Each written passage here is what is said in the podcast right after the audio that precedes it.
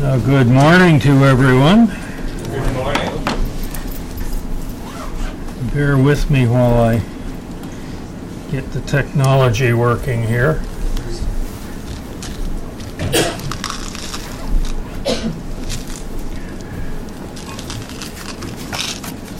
I'd like to thank this oppor- take this opportunity to thank everyone for their prayers in my recent ordeal with the eye surgery. There were some very real concerns there, and thanks to the prayers of the saints and the grace of God, none of them materialized. So thank you so much. And I was able to have an opportunity to share with the doctor just how much the Lord worked in that situation. So I was also thinking about the way the Holy Spirit works this morning. When right at the end of our meeting, your brother brought out the concept of hope and mentioned the passage in Luke chapter 2 about the shepherds. And I thought, what a fitting lead in to the message that we're going to talk about this morning. I want to talk about the people who were the first witnesses to the Lord Jesus Christ. We read about them in Luke chapter 2.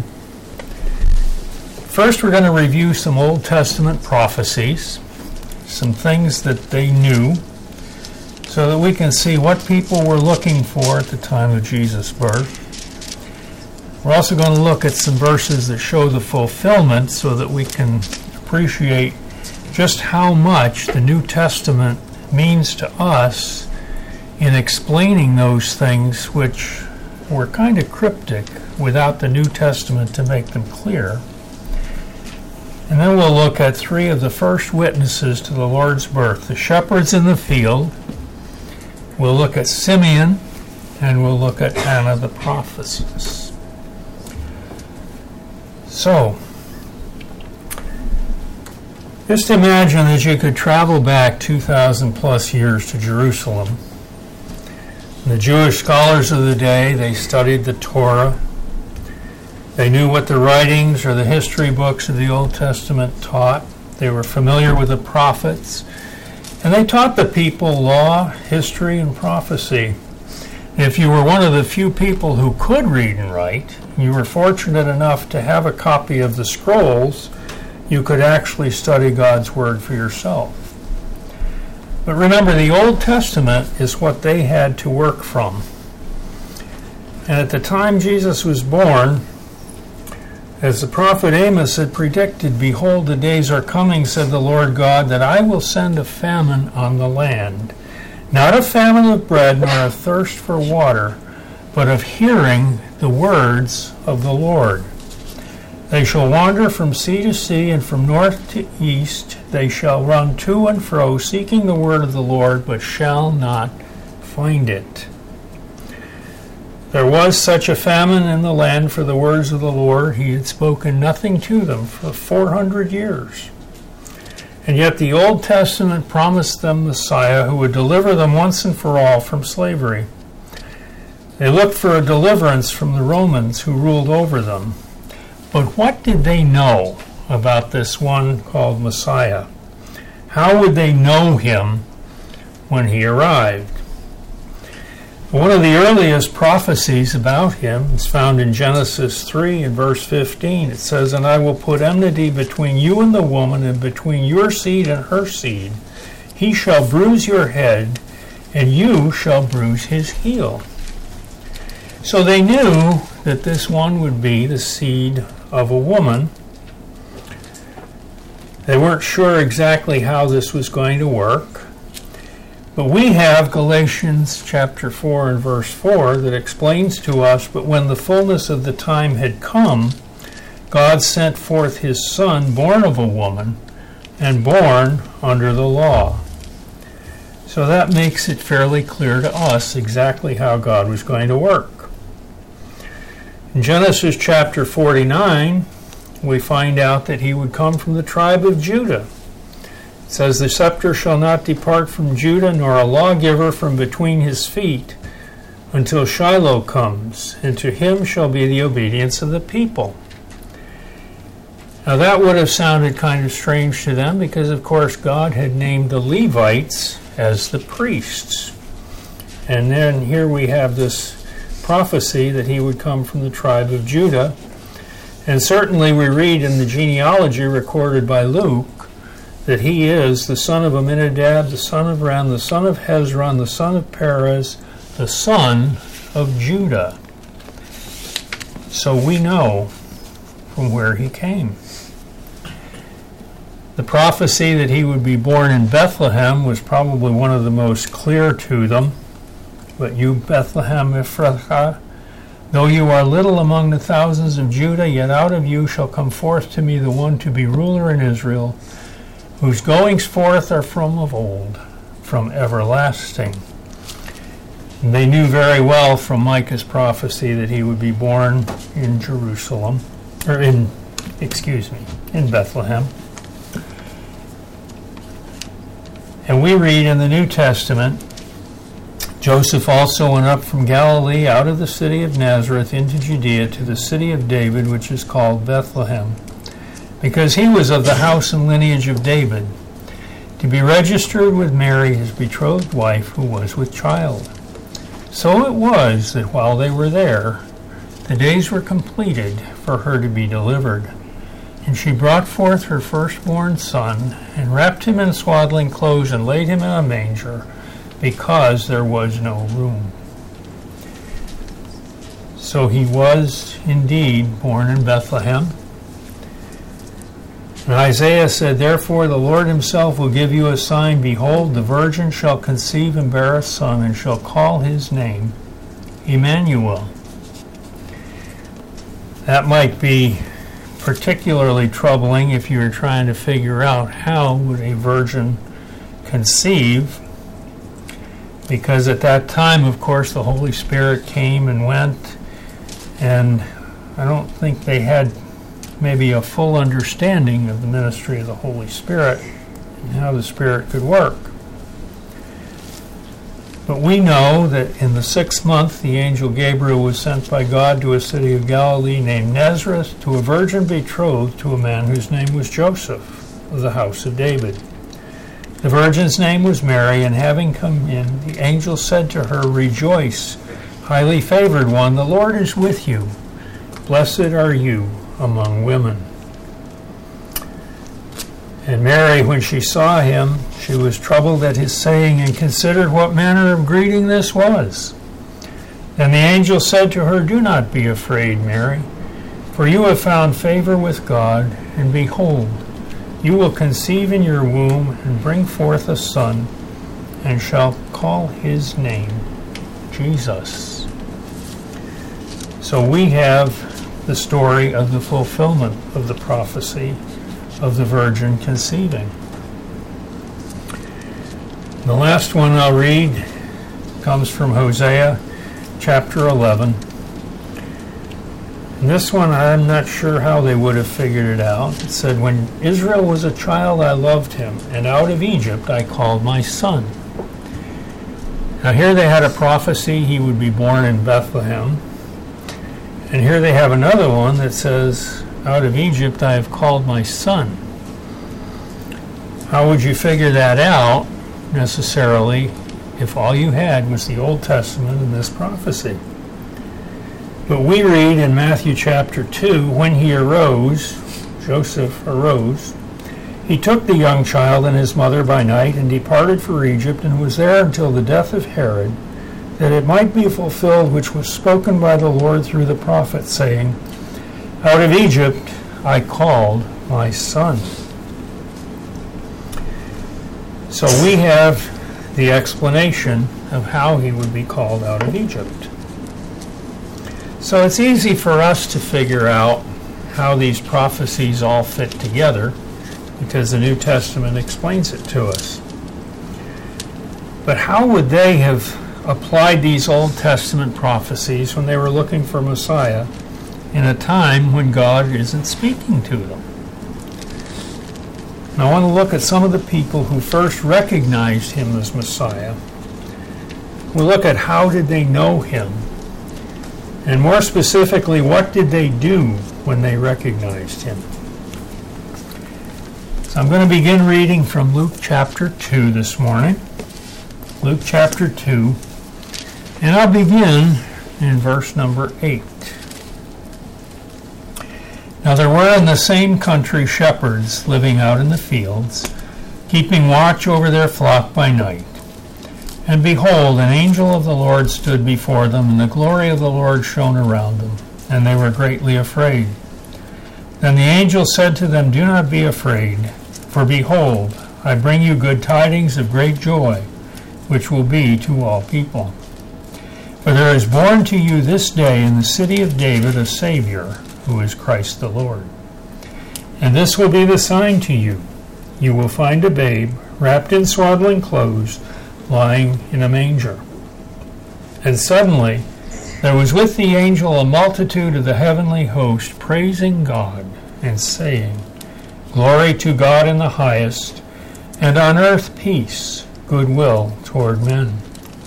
So it was when the angels had gone away from them into heaven that the shepherds said to one another, Let us now go to Bethlehem and see this thing that has come to pass, which the Lord has made known to us. And they came with haste and found Mary and Joseph and the babe lying in a manger.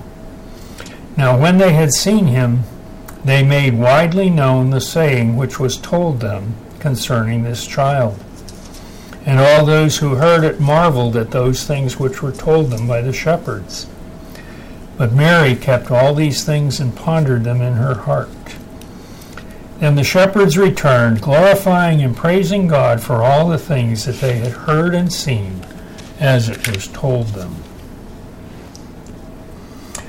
So here we have the account of what were probably the earliest witnesses to the birth of the Lord Jesus.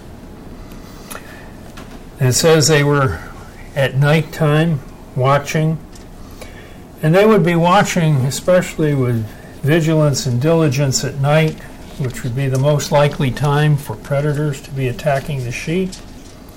They were in the same country as Mary and Joseph, so it wasn't a, a long trip for them to go and find the child. They saw the angel and the glory of the Lord, and they were afraid. Now, when we think of angels today, we think of these cute little creatures. They have white robes, they have wings, they have halos. I mean, who would be afraid? But when you read in the Bible, people who encounter angels, you read they're afraid. And usually the first thing the angel has to tell them is fear not or do not be afraid. And that's a very, very common phrase in your Bibles, used hundreds of times. The glory of the Lord shone about them. That alone was a fearsome sight in the Old Testament times. Those who remember the temple and the tabernacle, when the glory of the Lord filled the tabernacle or the glory of the Lord filled the temple, you couldn't go in. Even the priests couldn't go in. The glory of the Lord took over and it was truly a fearsome sight. The news that they bring is good news, great joy. And notice it was not restricted to the shepherds, not restricted to the Jews, but it came from all people. Right from the very beginning, God intended to make provision for the salvation of all mankind, not just some but all. The announcement could have been simple. It could have been Jesus is born. And that would have been true. It would have been like those signs we drive by when we're on the highway. We drive by a sign at the hospital that says, Welcome, baby Horatio. And you think, that poor kid, he's got to go through life with that name. And then we forget about it. But no, the angel didn't bring that kind of a message. didn't just say Jesus is born or welcome Jesus. There were some very specific terms used. The angel painted a word picture of who this child was. Three terms. The first one is Savior. In the Old Testament, the term Yeshua is used to describe a deliverer, usually from one's enemies, and it's a term that's reserved for God in the Hebrew Old Testament. Now, in the Septuagint, remember this is the, the Greek translation of the Hebrew Old Testament, it would have been in circulation at that time, came about, you know, two or three hundred years before the birth of Christ, so that would have been around. And in the Septuagint, the Greek word soter is used for Savior. And in secular use, the term was applied to deities, princes, and kings. Generally, someone who provided a benefit to their country or their people. But in the New Testament, it becomes a title for the Lord Jesus, who would save his people from their sins. For example, in John 4:42, the people of Sychar tell the woman at the well, "He is the Savior or soter of the world." Paul refers to him as Savior in his letter to Titus, and so does Peter in his second letter. You refer to the child as Savior, there's only one that he could be. The second term he uses is the term Christ. Who is the Christ? The Greek word is Christos. It's from a root word that means to smear or rub with oil, and it was associated in the Old Testament with the anointing. Kings, priests, and prophets anointed and set apart for God's service. The Lord Jesus will occupy all three offices. He's prophet, priest, and will come again as king. In the Septuagint, again, the Greek term Christos was used to translate the Hebrew word for Messiah. How much more clear could the angel have been? Used in reference to kings, often translated anointed one in our English Bibles, became a reference to Jesus in the New Testament. And the third term that the angel used was the term Lord. Luke was writing for Gentiles, those heavily influenced by Greek culture, used the word kurios. Can be a master, owner, possessor, potentate, or sovereign.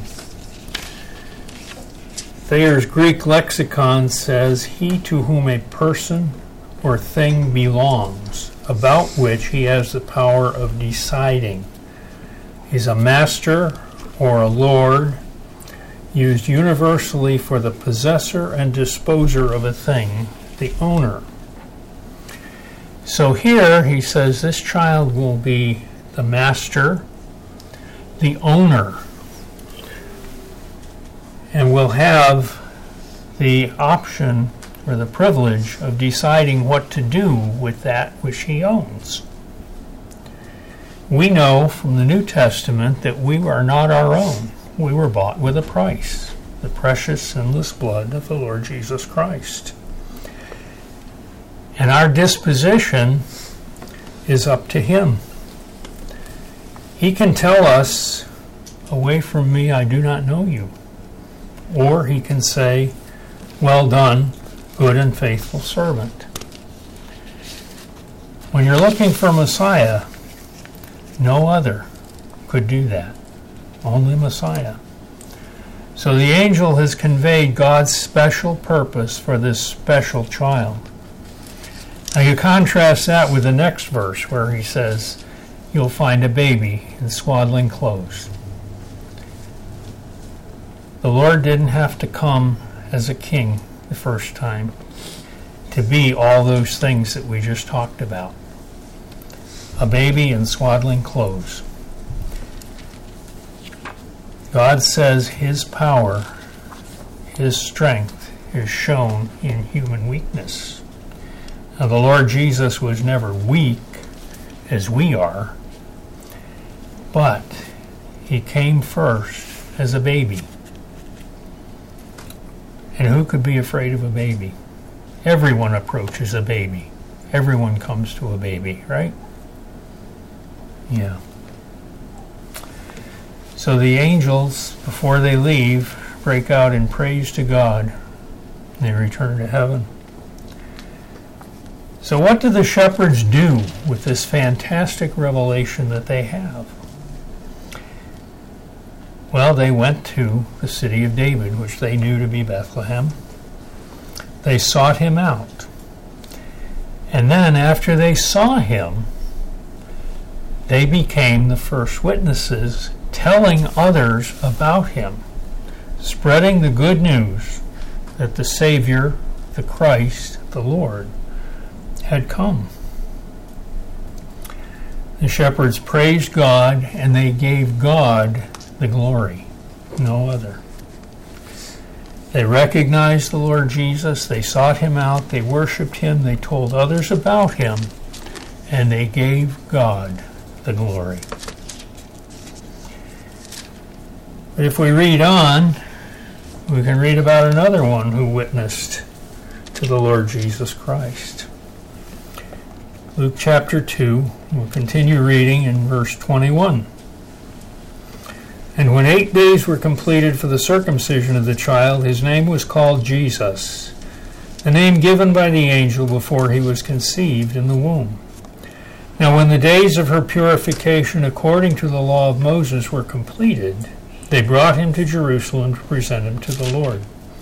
As it is written in the law of the Lord, every male who opens the womb shall be called holy to the Lord, and to offer a sacrifice according to what is said in the law of the Lord, a pair of turtle doves or two young pigeons. How did they come to be at the temple? Well, remember, the Lord Himself said He came not to abolish the law, but to fulfill it. And that began with the fulfillment, the obedience to the law as expressed in Leviticus chapter 12. It says, Speak to the children of Israel, saying, If a woman has conceived and born a male child, then she shall be unclean seven days, as in the days of her customary impurity she shall be unclean. And on the eighth day, the flesh of his foreskin shall be circumcised.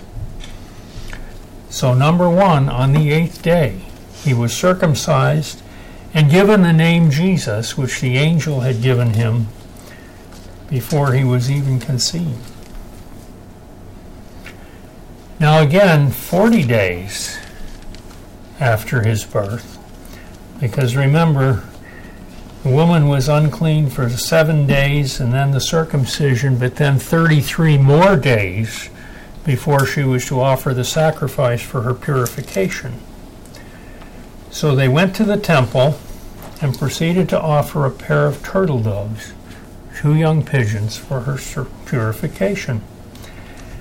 Now remember, the law in Leviticus 12 specified that the burnt offering would be a lamb of the first year. There was an exception in that law that said and if she is not able to bring a lamb, then she may bring two turtle doves or two young pigeons, one is a burnt offering and the other is a sin offering. So the priest shall make atonement for her, and she will be clean. It's ironic that the Lord Jesus Christ, who is God in the flesh, should be born to parents who didn't have a lamb of the first year, but rather had to bring two turtle doves or two young pigeons for the sacrifice. And then, according to the law of the firstborn, Mary and Joseph brought Jesus to the temple to present him, their firstborn, to the Lord and to give the redemption price of five shekels. For every firstborn male had to be redeemed.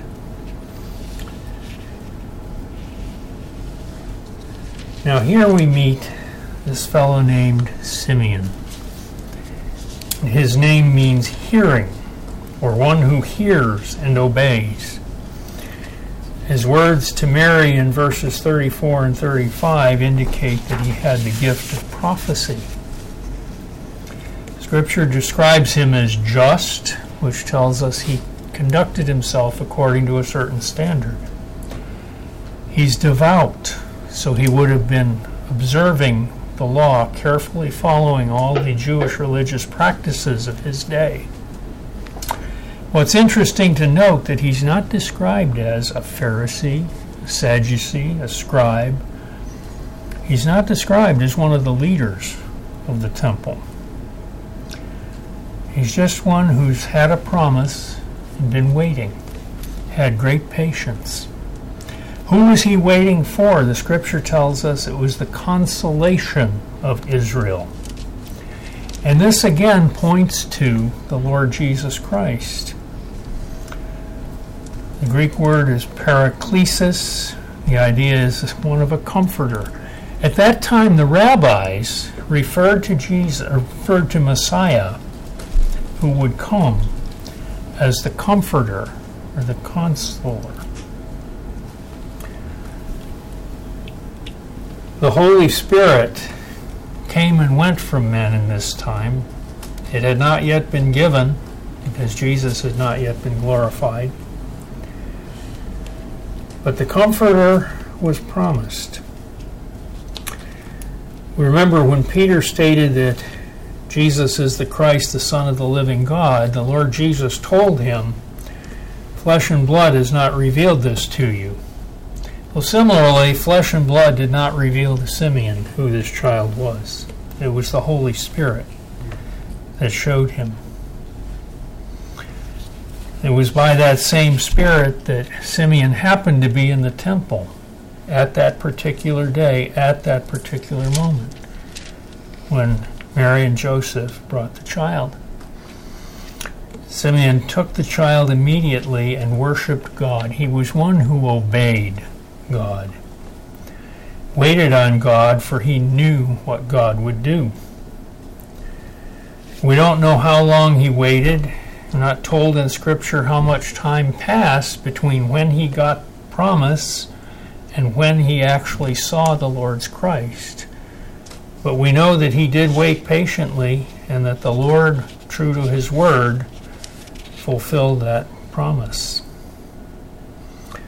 What we do know about Simeon is that God made him a promise, and the words, according to your word, tell us that God fulfilled it exactly as he had said it. We know that Jesus is that promised salvation which God prepared for all people. We know Simeon waited on the Lord, watched for the fulfillment, recognized the Lord Jesus, worshiped, and gave thanks to God when it happened. We see here some prophecies fulfilled. Isaiah said, The people who walked in darkness have seen a great light, those who dwell in the land, the shadow of death. Upon them a light has shined. And he says, I, the Lord, have called you righteousness, in righteousness, and will hold your hand.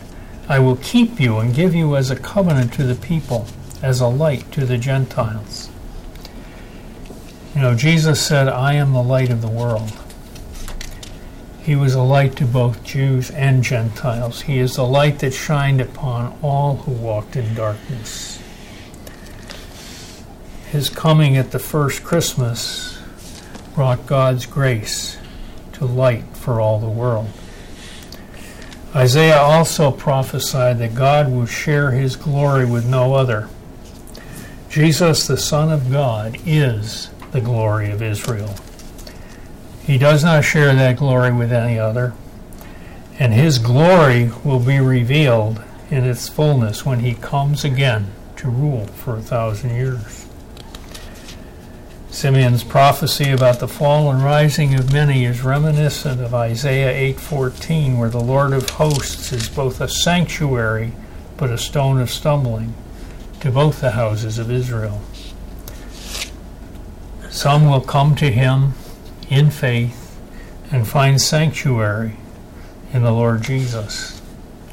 Some will reject him, and in doing so, will stumble. But Simeon wasn't the only faithful servant in the temple that day. If we keep on reading, Luke chapter 2, starting in verse 25. And behold, oh, pardon me, starting in verse 36. Now there was one Anna, a prophetess, the daughter of Phanuel of the tribe of Asher. She was of a great age, and had lived with a husband seven years from her virginity. And this woman was a widow about 84 years, who did not depart from the temple, but served God with fastings and prayers night and day. And coming in that instant, she gave thanks to the Lord and spoke of him to all those who looked for redemption in Jerusalem. So here we have Anna, a prophetess. What is a prophetess? In this case, Anna is a divinely gifted teacher or witness to the Lord Jesus Christ. She was of the tribe of Asher.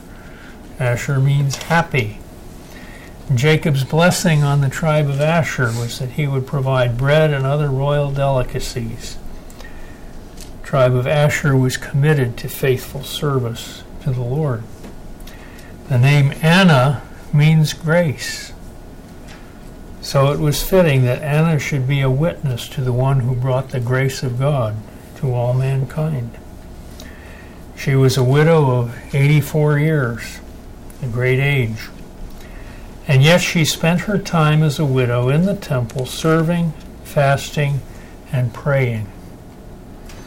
Her service may have been overlooked by many, but not by God. Like Simeon, she was constantly looking to the Lord. And at that time, if you wanted to see the Lord and to be close to Him, you stayed close to His temple.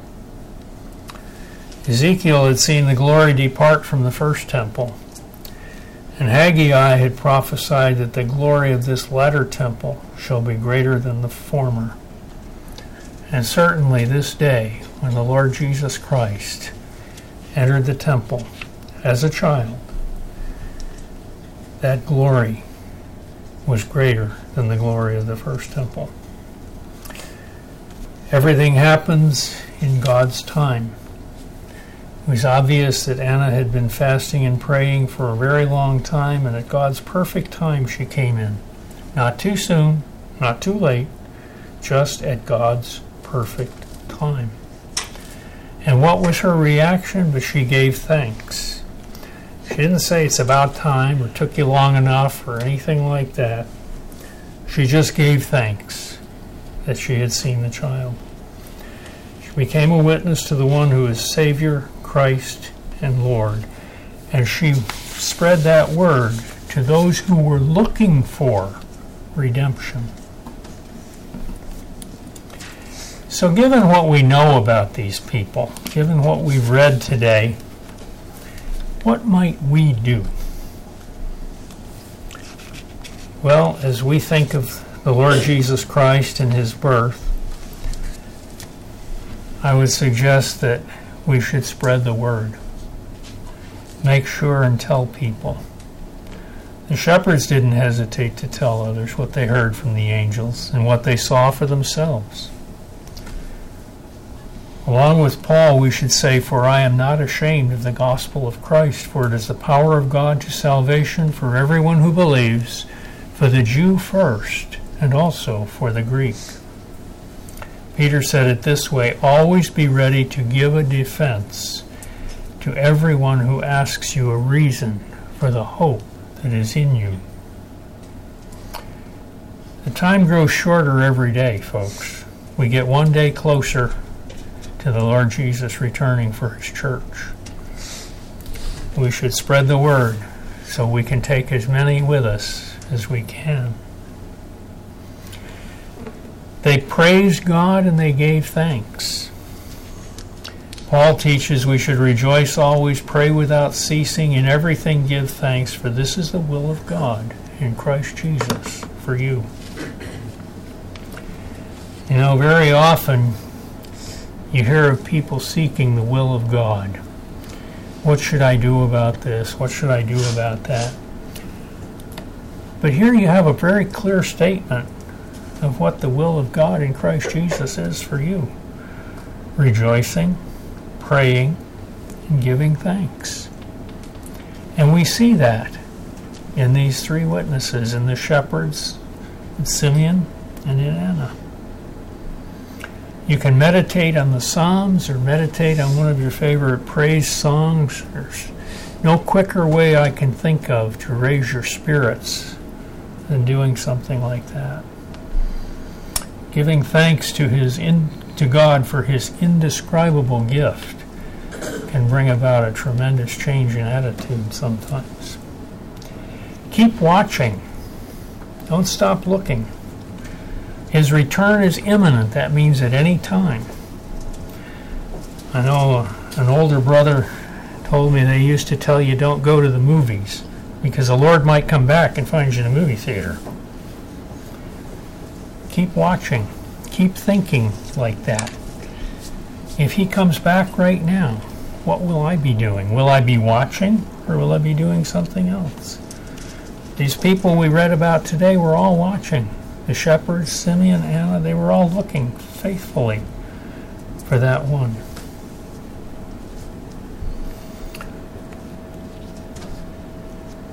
There's developed a, a custom over the years at Christmas. We give gifts. Another more recent custom, some people call it regifting.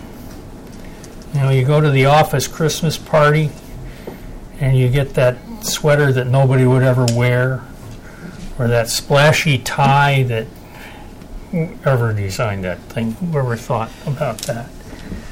So, what do you do with it? Well, you give it to someone else at another gift exchange. Maybe next year, maybe next week, you don't know. But you re gift it. And when you do that, you don't have it anymore. That was the whole point, right? But we have been given an indescribable gift, the Lord Jesus Christ. And we're told to give that gift, share that gift with as many people as we can. And it has a very unique property about it. No matter how many times you share it, no matter how many times you try to give it away, you will always have it. It'll never leave you. That's a promise we have from God. I will never leave you nor forsake you.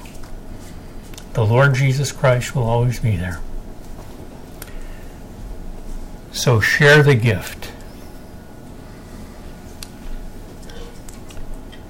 Our Father in heaven, we thank you once again that we can remember the birth of the Lord Jesus Christ. We thank you, Father, for the rebirth that we can experience when we come to Him, repent of our sins, and come to Him in faith and trust Him as Savior, as Christ, as Lord. Father, we thank you for the privilege of knowing Him, for the privilege of spreading the Word and Father, we give thanks for that indescribable gift that we have. Now, as we retire downstairs to enjoy the feast before us, we give you thanks for your gracious provision of the food. We thank you and praise you, and we do it all in the name of the only one who is worthy, the Lord Jesus Christ. Amen. Amen. Amen.